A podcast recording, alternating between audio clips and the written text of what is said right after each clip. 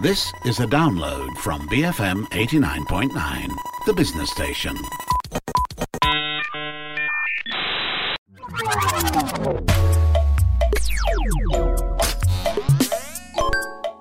I'm Hanif Baharuddin, and this is GG Well Played, the show that talks about all things video games.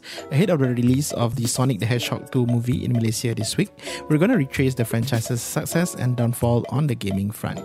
But before that, here's a recap of some of the biggest news in the world of gaming with Afnil Ting and Daryl Ong.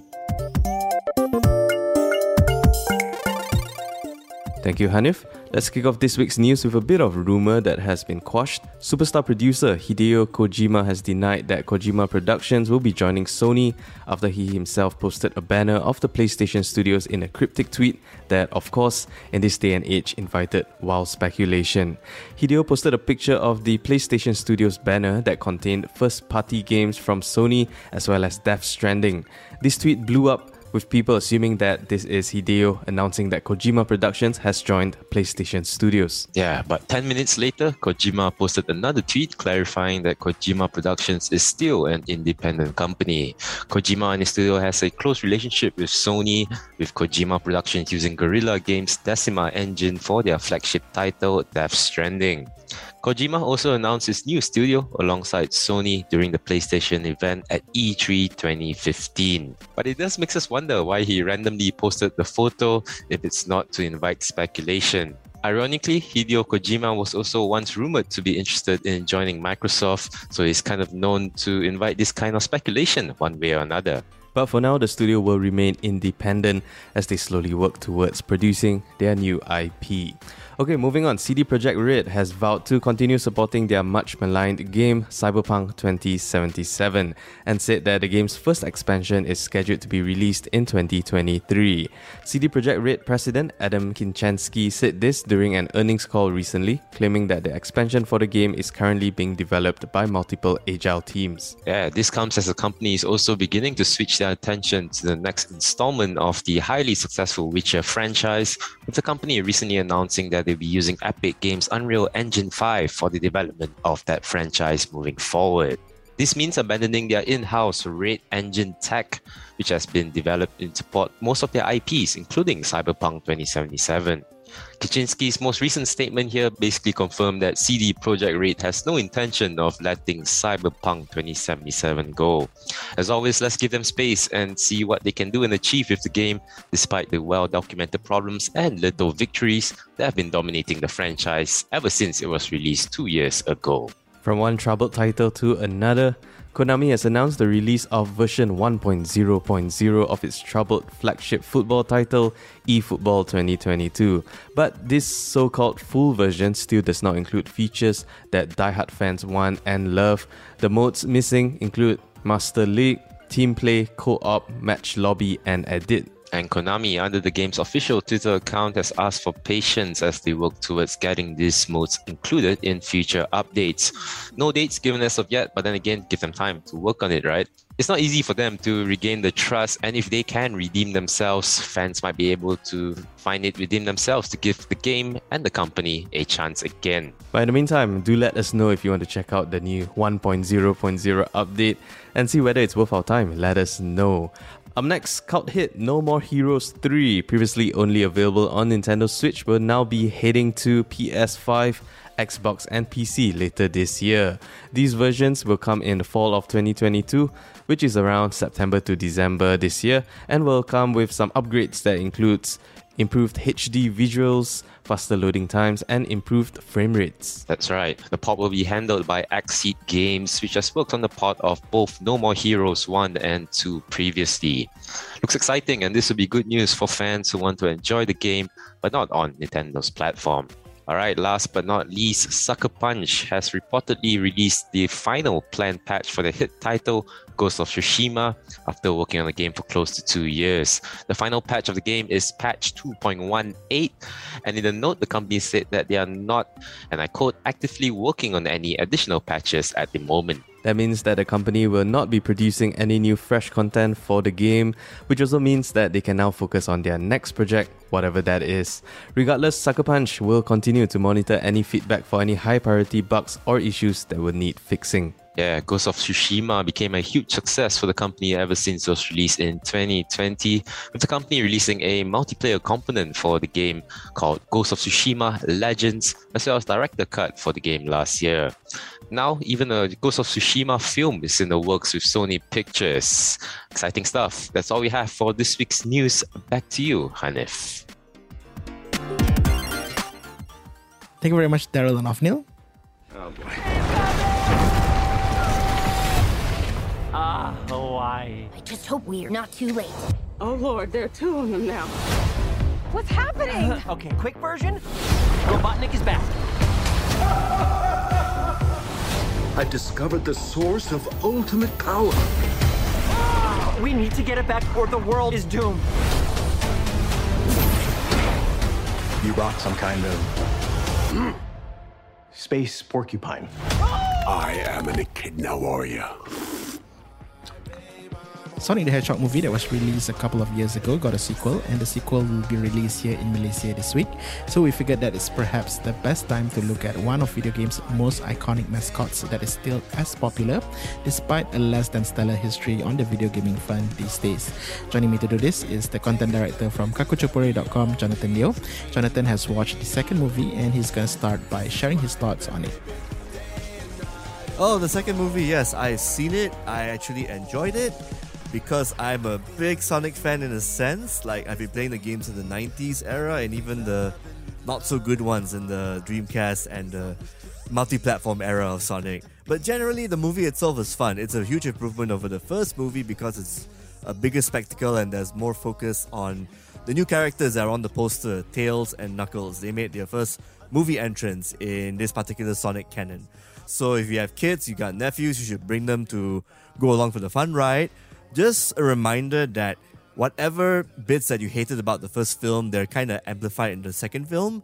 So if you did not like Ben Schwartz's uh, Sonic character, you know, making pop culture quips here and there, and some of the human related gags with James Marsden and uh, other side characters, they're I mean they're kind of downplayed in a sense, but the quips are still there and they're existing. So those mistakes weren't really erased. I mean, it's a kids movie, it's an all ages ages movie, so it's expected. But if you didn't like those elements, they're toned down. But if you want them excised from the second Sonic movie, you're kind of out of luck. So generally, it's a fun movie. I'd say I gave it like a six or a seven out of ten. It's fun. Doesn't change out much of the formula. It's just a big improvement over the first film just you know bigger spectacle and more action and you know more focus on the correct elements which is basically cgi animals fighting against scientists played by jim carrey's character so it's basically like playing like this sort of same character like in batman forever and like the riddler but plus plus and you know with the mustache and everything so it's kind of fun to watch yeah, I, I I was I won't say pleasantly surprised, but I was surprised that I didn't hate the first movie as much. To be honest, maybe yeah, maybe it's worth checking out the second movie as well. Yeah, yeah, and it's also a good indicator that you know video game movies can work in that spectrum because this Sonic Two movie opened in the U.S. to like really big numbers. I think it was number one in the box office. I don't know the exact numbers, but it's a lot of ticket sales. I'm not sure about worldwide release because Sonic 2 itself was released in different tiers. By the time this podcast is out, I believe the show will be out on the following Thursday, on the 21st of April.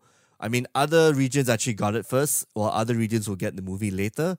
So it's like a, basically an April timeline. So we'll we have to wait until a month or or maybe a couple of weeks until we see actual worldwide box office sales. But it's safe to say that this is probably the biggest video game movie of 2022. Mm. Wow, okay, that's great, right? And that's the thing. Uh, I mean, you're you're a you're a long time gamer, right? And I think once upon a time, I grew up with the narrative of you know, how Sonic is such a great franchise. But I guess I don't know whether it's still as relevant these days. But okay, but we're gonna touch on that later. But let's let's go back to the beginning, right? You know, um, how, how did I guess Sega decide to create the the the Sonic the Hedgehog franchise? Yeah. Well, I don't think they started off wanting to make a franchise. They just, they just wanted to make a game that could make the Mega Drive they were selling in 1989 trying to stand out. While the game had great arcade ports, didn't have that one kick, you know, like how Nintendo had Mario back in the day in the NES and even the upcoming Super Nintendo at the time.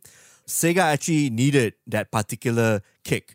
So after a lot of like background design and a lot of artwork being tossed around here and there, the main designer for Sonic came out with the idea for a hedgehog. Well, it was actually a rabbit first, and then it was a hedgehog. Naoto Oshima. He was the man responsible for Sonic's look and the first game's more 3D CGI kind of angular look. If you notice the backgrounds in Sonic 1 and 2, Sonic 1 is a bit more CGI, basic CGI ish in a sense. Of polygon, it's like the polygonal artwork back in the 80s, whereas Sonic 2 was more like conventional in a sense.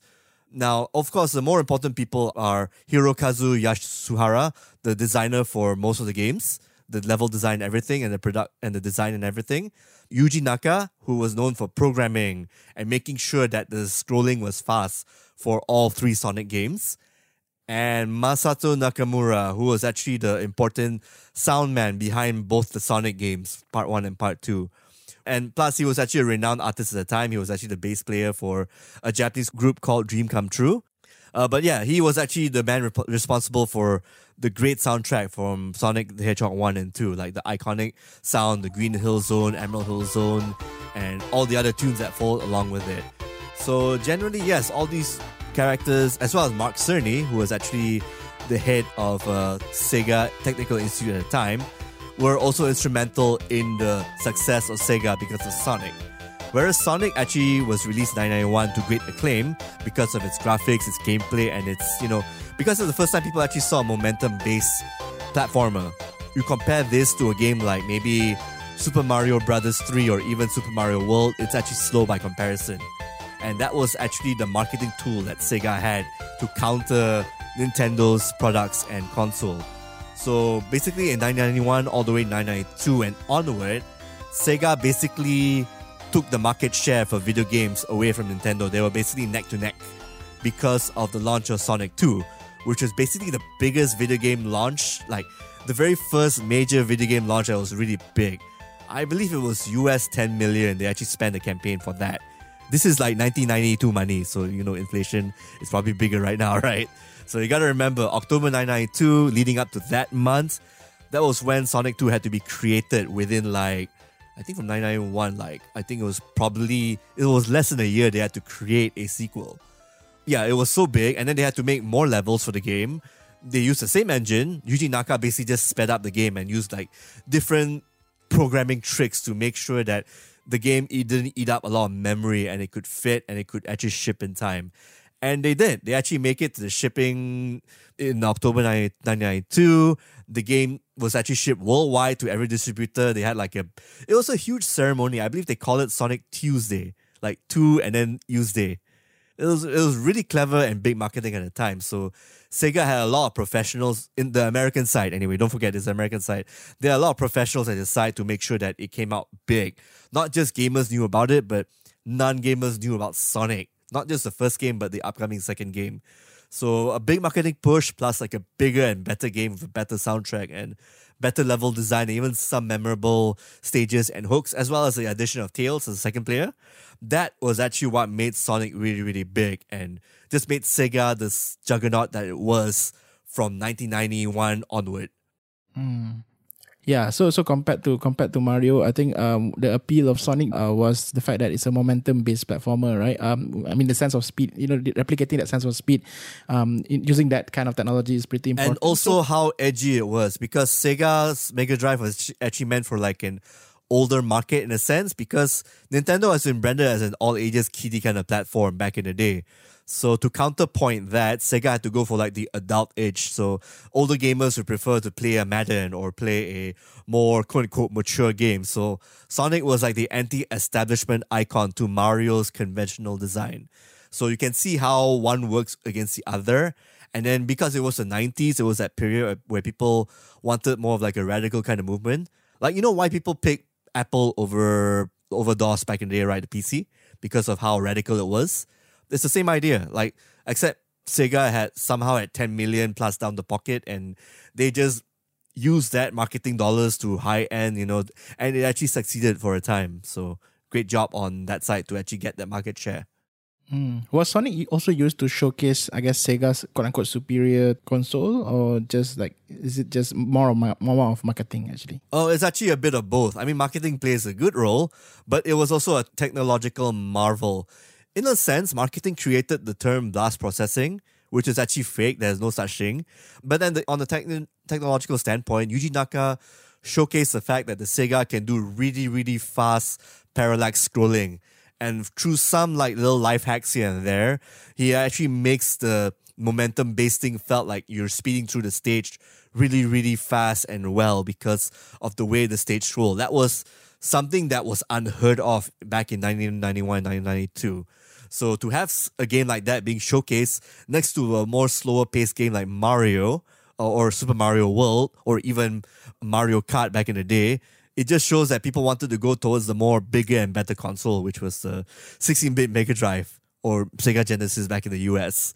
So yeah, both marketing and technological achievements play a huge part in making Sega the biggest standout in, among the competition.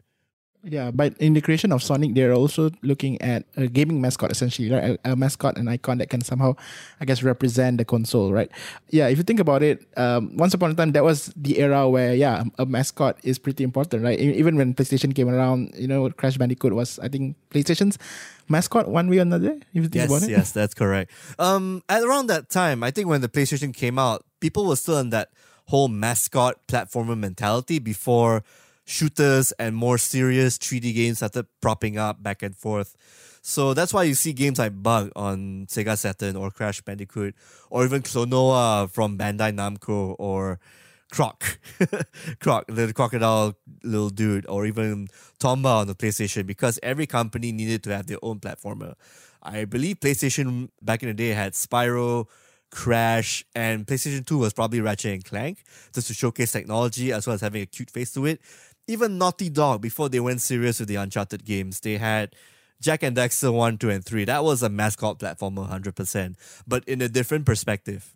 But at the same time, because it was basically the trend sign of the times, like people had to gravitate towards that before Grand Theft Auto took over and made everyone want to create their own open world sandbox crime game. So just like how fighting games trended back in the 90s. So too the mascot platformers trended with Aero the Acro-Bat and a bunch of others, which there are just too many to mention, honestly. But obviously, Mario and Sonic are the most important ones because one was the yin, the other was the yang.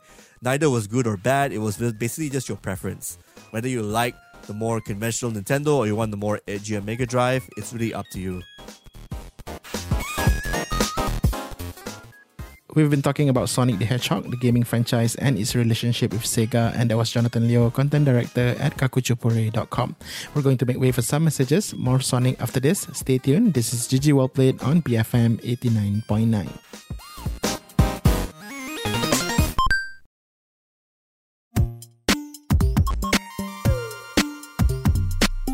BFM 89.9, listening to GG Well Played. I'm your host, Hanif Baharuddin.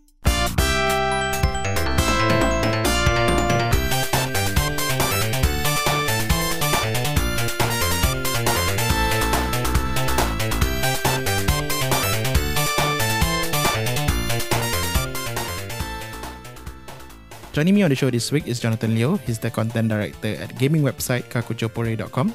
He's also a huge Sonic fan and he's been helping us look back at the history of the franchise ahead of the film's sequel release in Malaysian cinemas this week. He's touched on how crucial Sonic is in contributing to the success of Sega's consoles in the early 90s, and we're going to continue from there, tracing more of their success stories and eventual downfall. Sega, well, for the Sonic franchise, it grew with Sonic 3 and Knuckles in 1994. Both games came out around the same period. For, for those who did not know, they were actually supposed to be one big game, but because of scheduling issues and, and shipping deadlines, they had to ship Sonic 3 first. They shipped half of the game first and then the other half later through like some technology, like lock-on technology, which is also another, another marketing spin. But basically, if you combine the Sonic 3 game on top of the Sonic Knuckles cartridge, you get the full Sonic 3 experience. But generally, Sonic had basically like the highlight of his life was basically from 91 to 94. And then between the Sega add on issues with the 32, 32X and Sega CD and the Sega Saturn, there was no new major Sonic game that came out because Sega management weren't sure what they were doing. That's basically a whole entire topic on its own, but long story short, Sega Japan management was terrible at their job in a sense. The American Sega of America was very fed up. I think the leader CEO left because he was fed up with how the Japanese side was handling things, and then it was downhill from there, lah. Let's just say that. Mm. Downhill that um to a certain extent maybe contributed to we how how how did they contribute to each other? Like which one led to another's downfall? It was mostly the Sega management downfall, which led to Sonic not having a a good platform to be on because there was supposed to be a Sonic X-treme game coming out on Sega Saturn, but that was put on hold or it was even outright cancelled because Sega Saturn sales weren't doing so hot because of the PlayStation being the juggernaut that it was back in the day around that, that 94, 5, 6 period. PlayStation basically beat Saturn. And to an extent, they beat Nintendo in their own game as well because the N64 came out around that time. No, no, I think it was around, yeah, I think it was later on. But generally, PlayStation was the king lah around that time and Sega was still struggling. And then they released the Dreamcast in 1999 around that period because of uh, September 9, 1999. It was like a nice year thing. So it was good marketing. But because of the mistakes from the Sega Saturn and the 32X and the Sega Saturn CD, uh, it was a bit too little too late. lah. Basically, Sega was losing so much money that they had to actually get pulled out of bankruptcy and become a third party company. So I think it was around 2002 that the first ever Sonic game, Sonic Adventures 2, ended up on Nintendo's rival platform, the GameCube. So that was like the time when Sega lost the console wars, lah, in a sense. And it was like a year prior, there was actually the PlayStation 2, and there was also the Xbox One as well around that time, a few years prior. Mm. Did Sega's console demise effectively, I guess, ruin Sonic's popularity and sales even? It was definitely the failure of Sega's way of handling the console wars, the sales and everything, as well as like how Sonic Adventures came out. See, when Sonic Adventures came out around 98, 99, a lot of the fan base was very split. And then the divide actually got further and further, like more apparent when Sonic Adventures 2 came out in 2001, which is basically the last Dreamcast game featuring Sonic and his characters and pals. So, because the game was 3D, there were a lot of courses, and then there was a homing attack with Sonic, with the Sonic spin and everything. So there had to be a lot of mechanical changes and speeding around here and there. So a lot of people actually liked the 2D format of Sonic. But because of 3D, how, how 3D was in huge demand, the developers really didn't have much of a choice, but they had to go with the times. So they had to make a Sonic game work the way it should, like a 3D action adventure title, like a platformer title. But a lot of people were just divided, basically. They did not even like the look of the new Sonic for the 3D games Sonic Adventures, Sonic Adventures 2, and so forth, even Heroes and whatnot. So it was basically like an identity crisis around Sega, as well as them, you know, at the time they were losing so much money because of the the 332X, the Sega CD, and even the Sega Saturn to an extent. I mean, Dreamcast was a saving grace, but it was like too late. I mean, that could that should have been the that should have been the Sega Saturn in, in retrospect, lah. But what's done is done. They made the bad decisions, so they had to pay for it and become a third party company. So yeah, I think one it's basically like a domino effect to answer your question is one over the other. One had to happen for Sonic to basically fail because without a good company to have that quality of approval as well as the consoles, there's really I mean if there's no platform for the character to have the game on, you can't really have a game on, right? Unless you are willing to go third party, right? So Mm. But they did eventually go third party, and if I'm not mistaken, the game is available across a lot of platforms, right? Multi-platform. Uh, yeah, Sonic Adventures 2. Yeah, it came. That was actually the first multi-platform Sonic game that was actually on the rival console, as well as on PS2 to an extent. And follow-ups were Sonic Heroes, and I think there was a Sonic snowboarding game. I totally forgot there was so many of these. But I can also tell you, like, that also wasn't really one of uh, Sega's best moments in handling the franchise. I think Sega was actually getting a bit more success from the Yakuza game, which came out on the PS2 back in the day. It was, I think it was uh, 2004, 5, or 6, around those years. Because, you know, like how the market was shifting towards sandbox games or Grand Theft Auto style games. So Sega had to create their own. Little did they know that their version of a GTA game, which was Yakuza Ryu-Ga Gotoku, was basically their biggest meal ticket lah. Even up till now, like you look at the store, Yakuza 7 is still the most popular game right now and Judgment itself is actually a spin off of a Yakuza. Yeah, but but that era also, um, to some extent, as much as I guess people are developing a different kind of taste for the different types of games, uh, like you said uh, earlier, other platforms still have, you know, uh, PlayStation still have Ratchet and Clank and, and that's the yeah, but but essentially there is still a taste for icon mascot based platformer at that time. You could say it's a niche genre around that time because Sega did try their hand at making a couple of new Sonic games on different platforms. But the transition for Sonic in 3D was I think Sega still did not know what they wanted to do. So so before Sonic Generations came out, which was 2011, they were really trying their best to make a decent Sonic game on 3D and it like it's either mixed or it's a huge failure. The biggest failure was the 2006 Sonic the Hedgehog game for Xbox 360, PlayStation 3, Actually, I don't think it came out on PlayStation 3, come to think of it. Maybe. I think that part was cancelled because that game was so broken and bugged, they couldn't release it on any other platform. So it was the worst version of the lot. There was also Sonic Unleashed, where they had a really good bunch of platforming and speeding momentum based segments until they added in a section where Sonic can become a werewolf for some reason, and it was like a action game. I don't know. Sega was pretty high at the time, so I really don't know what happened there. So this was in 2008, mind you. So there were a lot of like, oh, and that was actually Sonic and the Black Knight, which was a a Nintendo Switch exclusive lackluster plat- uh, Sonic game. I think it was like just really really basic to play. Was a game meant for kids, unfortunately. So it's um yeah, Sega really did not know what to do back then, and I think even after Sonic Generations came out, they were still like they did not know who else could make a better Sonic game. And yeah, it, it, it wasn't it wasn't really the brightest time for Sonic fans.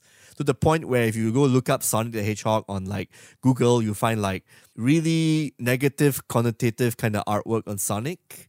So that was basically like he was a punchline on the internet lah, like between 2003 onward, like until I guess still now lah, up till now, he was still a meme. See, see, that's the thing, right? You you would think that at one point Sega would probably try to, I guess, give up on the franchise one way or another, but they seem to be trying and trying to develop new games for it, right? Does that mean that there is still a demand, or is it just a matter of them feeling the responsibility to still keep Sonic alive one way or another? It is definitely the latter because there was really not much of a huge demand for 3D platformers. I think around this time, I think a decade, decade up till now, it's always it's been a niche kind of uh, category for people to. There are only a set people who actually would want to buy a 3D platformer for like a good price, let alone full price like 60 US. So to have Sonic the Hedgehog come out in 2006 was a ballsy move, but it wasn't a smart move. And because the game was so bugged and broken, it wasn't the best decision in hindsight. I mean, if it was a decent game that worked out like Kameo or or even like a new Jak and Daxter style type game, then it would have succeeded. But it didn't. And um, yeah, I think yeah, it was the company's obligation because they're making money off uh, the Yakuza games, very really big money. And then because of uh, Sega buying over Atlus, then they have their RPG division sorted because Atlus creates the Persona games and the Shin Megami Tensei games. So Sega are fine in terms of like being relevant in the market. But for Sonic himself, I think once in a while, Sega will try to experiment and little did they know that a 2017 experiment they did actually worked out really well to its favor. That game was Sonic Mania, where they actually hired people who created previous Sonic fan games from 2003 onward onto the project. So Christian Whitehead was actually a guy who created Sonic fan games throughout the you know when sites like Newgrounds were very popular or you know Flash games were really big. So he made those kind of games. And then to have him on board to make a really awesome Sonic 2D game Sonic that Sega has ever published, it's a huge honor lah, and a really smart move from Sega's part. Mm. Who would have thought that you know going back to 2D was perhaps uh, the, be- the the best decision? The better option, made? yes. Yeah. well, technically they did go back in uh, 2008 and 9, Sonic the Hedgehog 4, but in retrospect, that was a terrible game because it was actually it it played like a mobile port because it was originally supposed to be a mobile game, but they ended up being on the PlayStation 3 and on Xbox. It played like a mobile game. It looked like a mobile game, so it was pretty bad. That was a Sonic Hedgehog 4, so just to remind you. so on top on top of I guess um, feeling a sense of responsibility towards the franchise, are they even trying to capture new new like new audience with this with this franchise? Like because considering that the fact that I guess to a certain extent maybe they're just serving the loyal fans right who are still I guess uh, have not given up yet on the franchise. So but are, are they at the same time trying to also capture new audiences? I think they did. There was actually a uh, Sonic cartoon that came out on Cartoon Network that also had like a Sega game. The game was pretty terrible, but uh, the cartoon may have a bit of a fan base. And let's not forget the Archie comics itself. They actually had like a Sonic comic with its own storyline and everything, approved by Sega. Yeah, I think they even had like a crossover with Mega Man at one point, which is actually pretty awesome. But that was its own timeline. So there were still Sonic fans. It's just in different circuits. There's one in the comics. There's also fans for the the Cartoon Network TV show that came out. And then I think there's an upcoming Sonic uh, TV show coming out on Netflix, as well as the movies that uh, the 2020 movie that came out and this year's Sonic the Hedgehog 2. I believe there is still a market. There, Sega is still trying to get that Sonic market, but for all ages. So they're just going back to basics. They're just going back to what Sonic was and not what Sonic had become in 3D. So I believe the correct method of them doing it. Right, I mean, I mean, I guess what they're doing right now is correct, but they have to take it in stride because the mascot boom wasn't as big compared to 1991 and 1992. So basically, no US 10 million budget lah. Maybe um, less than that. yeah, but they seem to be persevering. So, do you think that they will ever, like, I guess, recapture the, their their past glories? Recapture the past glories? Not exactly, but if they play their cards right and make another Sonic Mania 2, and if they make the same kind of movies that they're doing right now, then they should be okay. I mean, Sonic will still be relevant, don't get me wrong. He has been an icon that everyone has remembered, either for good or for ill, or in memes and whatnot. I mean, everyone remembers the Sonic cycle, right? Like they introduce the game, people are happy, and then the game comes out, they're depressed, and there's acceptance, like the four stages of Sonic grief, I believe. But generally, yes, Sonic will still be relevant, whether as a good or a bad icon. I mean, yes, there's more. I mean, I guess right now there's more good than bad, but I always remember the fact that I wouldn't get into gaming if were it not for Sonic and Mega Drive. I mean, I wouldn't even like popular music right now, like in the 90s, if it weren't for the magic music of Masato Nakamura. Um, the dream, basically the guy who yeah, Masato Nakamura, the guy who made the music for Sonic 1 and Sonic 2. Without him, I don't think I would have appreciated music like from rock groups and whatnot up to this day. Mm, all right, yeah. So, so the legacy, Sonic's legacy is still around and will still be around for, for a while. You think? Right? Oh, for a while, he will. In, he will basically influence children to you know like the type the type of games that he was in and whatnot. But I think the parents who are monitoring the children should turn the safe search turn on because there is quite a huge number of Sonic porn and pornography and whatnot. So just watch out. All right. Okay. So, uh, for gamers out there who like to, I guess, revisit, you know, the the glory days of the games available out there, you know, what, what, what version of Sonic can you recommend? Considering that there are, there are a lot of different iterations and some are bad, some are good. Yeah, which one can they look out for? Oh, this is the easiest question to answer. You can just play Sonic Mania, which is like the best of hits of Sonic with a bunch of new levels. Sonic Mania is out on PC and basically every console out there, even Nintendo Switch. So if you want like a good classic 2D Sonic game that feels brand new, yeah, just play Sonic Mania. If you want to revisit the past, you should play Sonic 1, 2, 3, and Knuckles. Just these four games. Yeah, you should play these four. They should be available in the Sega Mega Drive collection anywhere on Steam or on PlayStation or Xbox or Switch. Sonic games are available everywhere. You just have to pick the correct one to play. As for the 3D Sonic games, I wouldn't recommend it, but if you really, really want to play a good 3D Sonic game, you could just play Sonic Colors. They recently re released that last year. I reviewed it. Despite one or two bugs, which hopefully is fixed right now, the game itself is great. I mean, it's a good 3D Sonic game that encapsulate what was great about like the new age Sonic. So Sonic Colors should be available PlayStation 4, Xbox, Nintendo Switch, and I'm not sure if it's on PC yet. Maybe just double check. So it could be on PC. So yeah, just check those games out I mentioned.